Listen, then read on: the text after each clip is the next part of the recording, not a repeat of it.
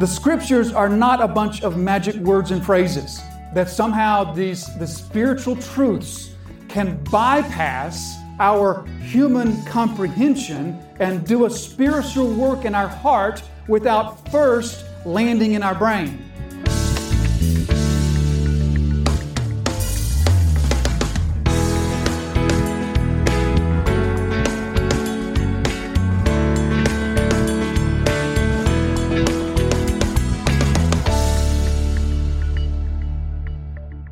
For this reason, I, Paul, a prisoner of Christ Jesus, on behalf of you Gentiles, assuming that you have heard of the stewardship of God's grace that was given to me for you, how the mystery was made known to me by revelation, as I have written briefly, when you read this, you can perceive my insight into the mystery of Christ, which was not made known to the sons of men in other generations, as it has been now been revealed to his holy apostles and prophets by the Spirit.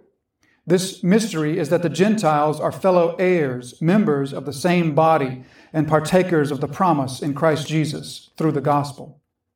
Of this gospel I was made a minister according to the gift of God's grace, which was given me by the working of his power.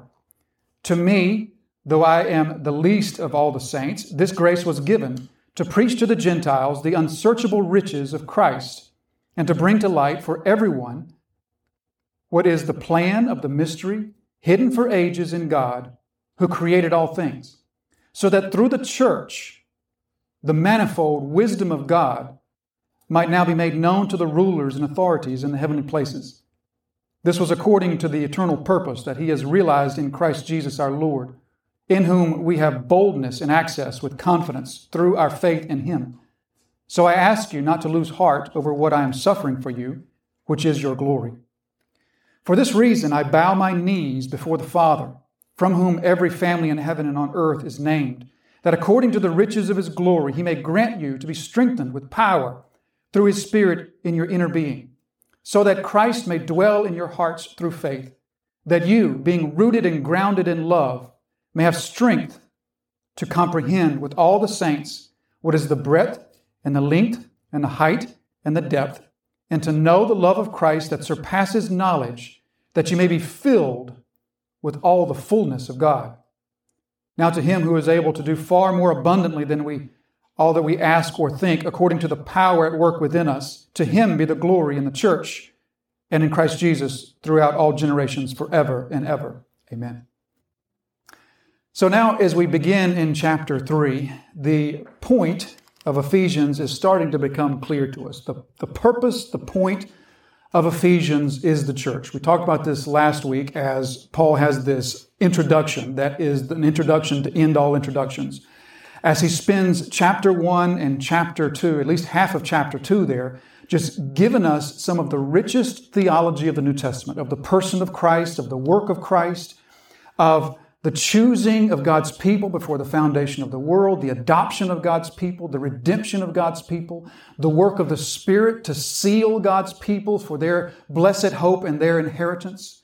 All of those things were some of the most magnificent truths of the person of Christ and the work of Christ and the work of God the Father prior to the creation and the work of the Spirit in creation. Yet all of that was really just introducing the main topic of the letter, which is the church, the nature of the church, the character of the church. As we said last week, if we want to know about the church, if we want to know what the church is, Ephesians is the place to go. Because the entire letter is focused to the character of the church, the nature of the church, and most especially to the unity of the church.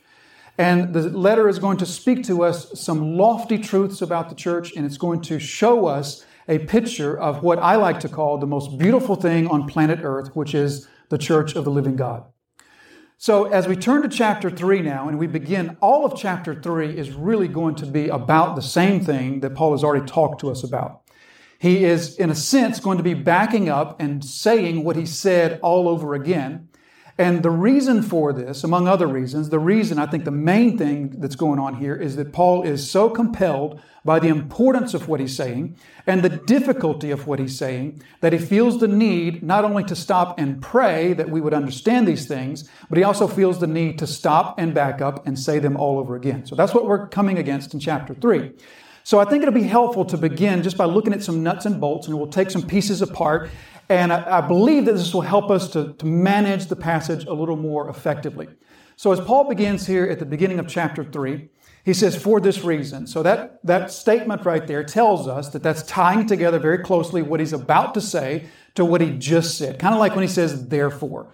For this reason, I just gave you a reason, and because of that reason, I'm now going to say this. So what he just said, I'm going to tie that together. Really, we could, we could tie it together with everything he just said previously, but that would be too much to do right now. We'll just tie this together with the most recent thing that he said, which was this great statement about the oneness of the church, the oneness of the Gentile, the believing Gentile and the believing Jewish church. Just from verse oh, I don't know, 19. So then you are no longer strangers and aliens, but you are fellow citizens with the saints and members of the household of God, built on the foundation of the apostles and prophets, Christ Jesus himself being the cornerstone, in whom the whole structure being joined together grows into a holy temple in the Lord. In him, you also are being built together into a dwelling place for God by the Spirit. So we talked last week about just the magnitude of what those verses mean to us, but that's what's on Paul's mind when he says, For this reason, now I'm going to say this. So he says, For this reason, and the next thing he says is, I, Paul. So that's sort of a code that Paul uses. He'll say that in maybe about half a dozen of his letters. He has that formula, I, Paul. And when he says, I, Paul, that's sort of a signal for us that he's about to say the most, probably the most profound thing of the letter. Each time he uses that little phrasing there, I with plus his name, he's about to say something. It's like, it's like by saying that, he wants us to kind of lean forward on our seat and pay special close attention because what he's now coming to is going to be the crux of the letter. So I, Paul, and there's the subject right there. The, the sentence, right, has a subject. So the subject here is I, Paul. And where do you think the verb for this sentence occurs? If you look down, not in verse 2, not in verse 3, not in verse 4, not in verse 5, not in verse 6. Verse 14 is where the verb for that subject occurs. So you, you kind of get, once again, the idea of just the intricacy of Paul's thoughts. So the subject is I, Paul. The verb comes in verse 14 when he says, bow my knees. You see how he says, for this reason again? He said that so that we could know, okay, I'm picking back up on that subject that I laid before you 14 verses ago. So that helps us to connect. So the verb there is bow my knees. I, Paul, bow my knees. So what he's about to do is pray for the Ephesian believers once again, just as he prayed for them in verse 1. However, before he prays for them, he has 13 verses of parenthetical statements. So if you want to just take a pen and just draw a little parentheses around verses 1 through 13, that's really what Paul's doing.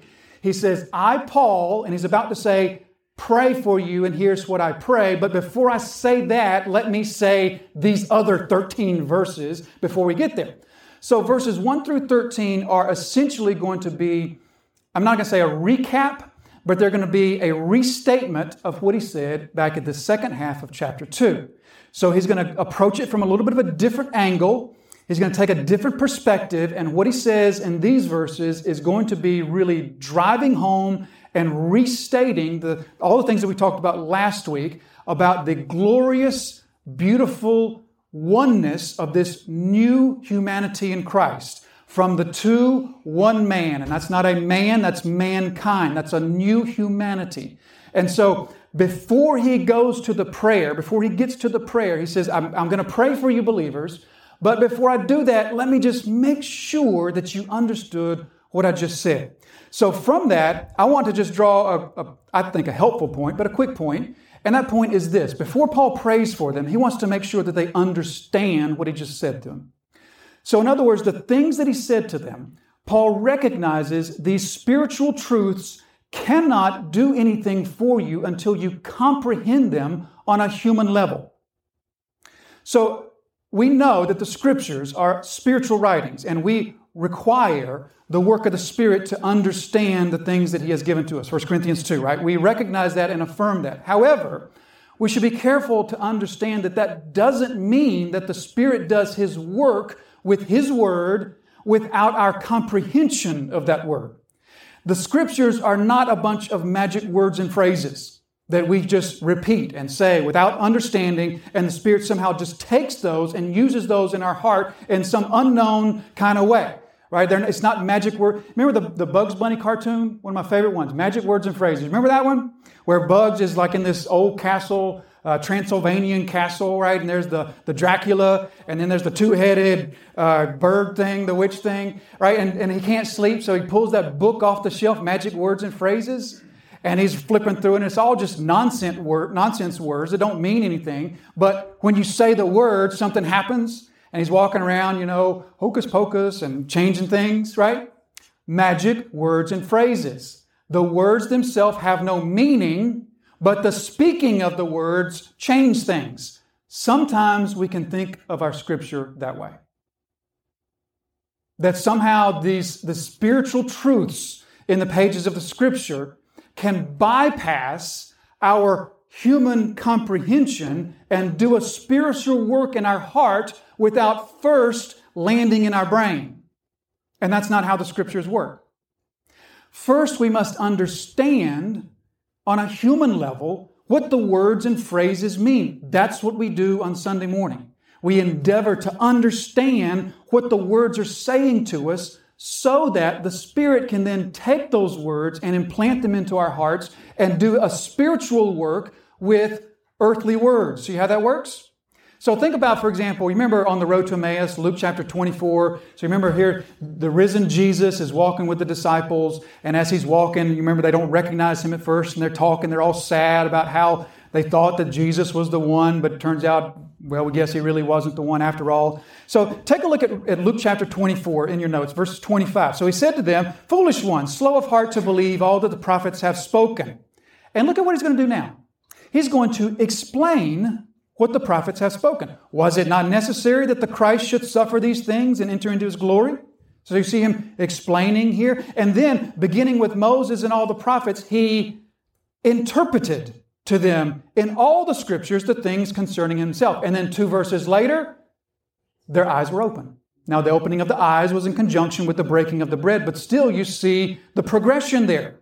There was the explaining, there was the understanding, and then there was the spiritual work that took place. So that's what we must be careful to do. And this is what Paul is careful to do.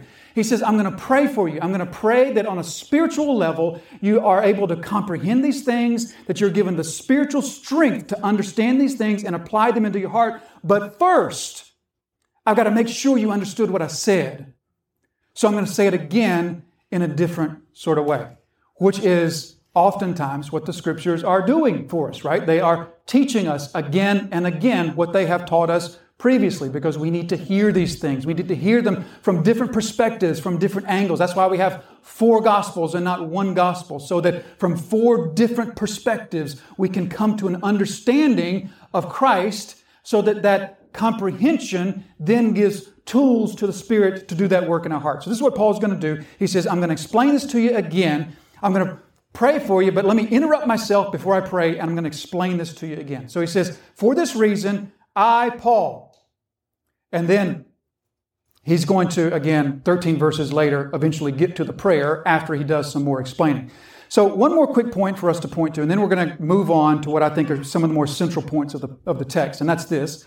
Just to kind of take a look at the pattern of what Paul's doing once again. He is teaching and praying. Teaching and praying. He teaches and prays. Now, this is the pattern that we've seen throughout the letter. So, let me just pause a little bit here, and I want to do what I did last week. Last week we looked at chapter 2, and I pointed out some of the compelling parallels in chapter 2. The first half of chapter 2 deals with how it is that God moves the individual sinner from a state of sinfulness to a state of grace. The second half of chapter 2 deals with how God moves the church from a state of sinfulness to a, to a state of grace. So we talked about the parallels that are seen there. But I want to do that in a bigger scale right now because, again, not just to spend some time up here, but just to make sure that we got this because I think this will really help us to begin putting the nuts and bolts together of Paul's letter at this point. So, just some parallels for us to see here. Let's parallel chapter 1 and chapter 3 because chapter 1 and chapter 3 are really parallel chapters to one another.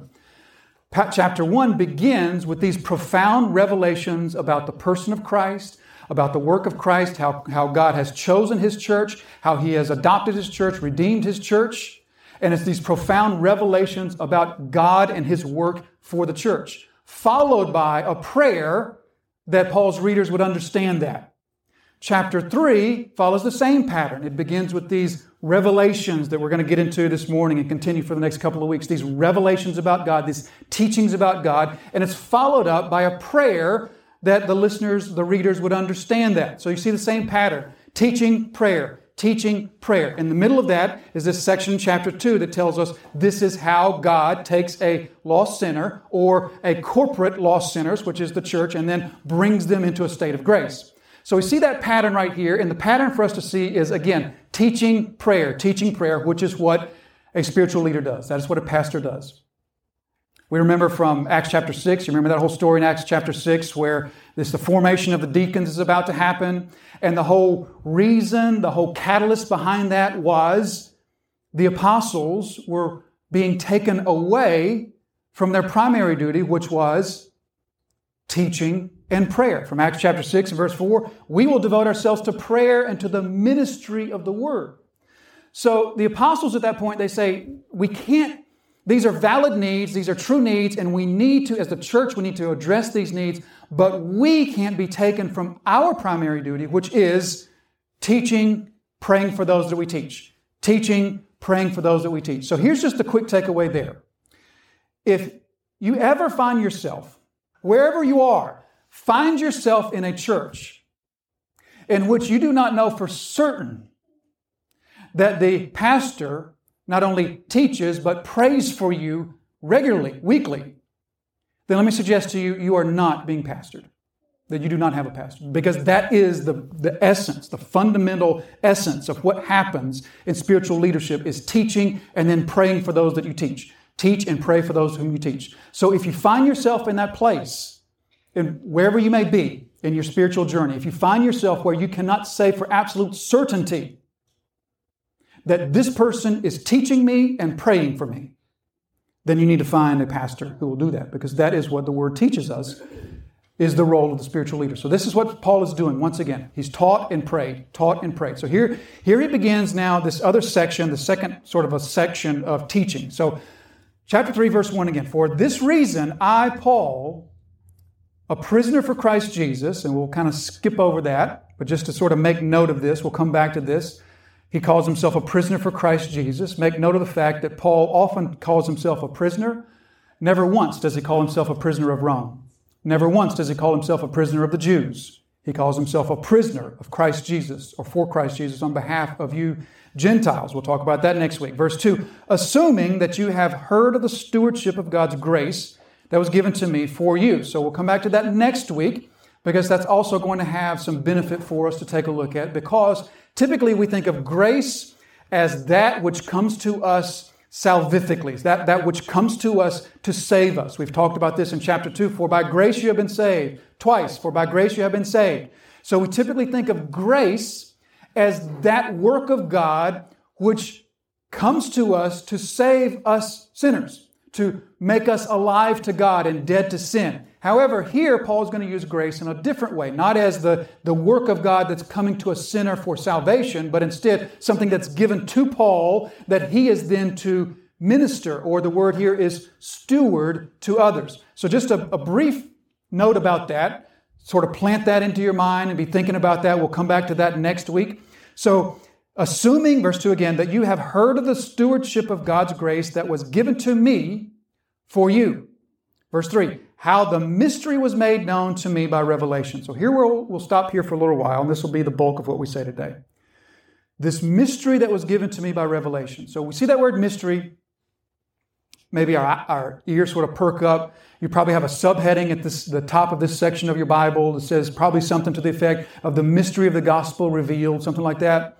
So we hear that word mystery, sort of gets our attention because we like mysteries. Mysteries are fun to read, fun to watch on TV and movies and that sort of thing. But we've heard this before, but it's worth repeating. When the New Testament talks about a mystery, it's talking about something categorically different than what we understand as a mystery in our present culture today. We think of a mystery as something that we don't know but we got to figure it out. Right, so think Agatha Christie, think Columbo, right? There's something that you don't know, but you got to sort of figure it out, and it's, uh, to coin a word here, figure outable. That's the modern concept of a mystery.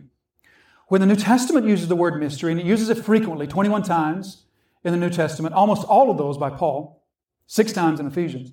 When the New Testament talks about a mystery, it's not at all talking about something that is unknown that you need to figure out. Instead, it's talking about something that was previously unknown and could never have been figured out, but God has now told us. That is the definition, the understanding of mystery in the New Testament. Something, some truth of God that you couldn't know, you could never have figured it out, but God has now shown it to us. So the scriptures will talk about a lot of mysteries that have now been revealed to us. The New Testament is going to talk about, for example, the mystery of how Christ was incarnated into man. So that's something that the Old Testament saints didn't, there was no understanding in the Old Testament of the incarnation of Christ. That was a mystery that was revealed in the New Testament. Or, for example, the permanent, full indwelling of the believer by the Spirit. That also was something that was not understood in the Old Covenant Scriptures, but was made plain, was revealed in the New. So we've got a lot of these mysteries that come into the New Testament, things that are truths of God, realities of God. We never could have known these things, but God has now revealed them. So you see here the connection between mystery and been revealed or revelation. Those two concepts always go together. They must go together because neither one of them makes sense without the other. So if there's a mystery, by definition, by New Testament definition, that mystery has been revealed. If, it's, if it hasn't been revealed, it's not a mystery. It's just an unknown. So the revelation, the revealing, and the mystery are two things that must go hand in hand. If there's a mystery, there's also a revelation. If there's been a revelation, then there's a mystery. So we see here, Paul says that there's this mystery, how the mystery was made known to me by way of revelation. So, isn't it a blessing to know that we serve a God who desires to reveal himself? That's something that's easy to kind of overlook. The fact that God, who is not visible, he has no physical presence for us to see, wants us to know him and shows himself to us. That, that is something that's easy to not thank God for because it's so, I guess, fundamental to just knowing God is that He has shown Himself to us and revealed Himself to us. But that is a tremendous thing to thank God for, that He wants to be known. He desires to show Himself. He's, he's not hiding Himself, He's not concealing Himself. Neither is He complacent about whether or not He's known. He wants to be known. Psalm 19 says that the heavens declare the glory of God. Day after day, they speak speech and words that speak about God all day long, every day, because God wants to be known. What a thing to be thankful for that we know a God who wants us to know Him and thereby has revealed Himself to us. Thank you for listening to today's episode of Truth That Transforms with pastor and Bible teacher Jason Wilkerson. Truth That Transforms is the daily teaching broadcast of Disciples Fellowship Church we invite you to visit our website where you will find more resources to help in your journey of discipleship. You can find us at www.disciplesfellowshipnc.com or connect with our Facebook page at Facebook slash Disciples Fellowship NC. Truth that transforms exists to glorify Jesus Christ through the teaching of His sanctifying and disciple making Word.